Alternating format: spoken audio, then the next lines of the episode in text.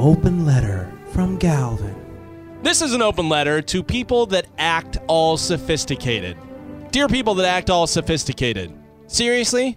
Oh, you fancy. What, you think you're better than me? Listen, I'm all for people being cultured and learned, but don't overdo it. Don't put on airs like all you do is walk around wearing a top hat and a monocle and only go to museums and operas. These are the kind of people I like to call class holes. Hey, have you, have you seen the latest episode of Walking Dead? Oh no, we don't watch TV. Actually, we don't own a TV. Oh, cool. Also, your kids hate you. Don't own a TV? Who are you, the Queen of England? Yeah, I appreciate the invite, but no, I don't want to go stare at paintings and talk about how it makes me feel.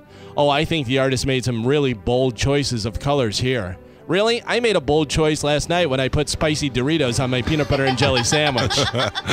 when people talk about doing all fancy, sophisticated stuff that they're doing, it always comes across like Ron Burgundy trying to impress a lady. I have many leather bound books, and my apartment smells of rich mahogany.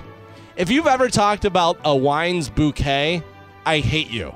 Sticking your nose in the wine glass and sniffing like it's your latest victim that you just caught in your van, then swishing the wine around in your mouth like you're Shemp from the Three Stooges. Oh, is it oaky? You're a douche. That wine came out of a box. If you wear a bow tie, I don't think you're sophisticated. I think that guy must love Pee Wee Herman.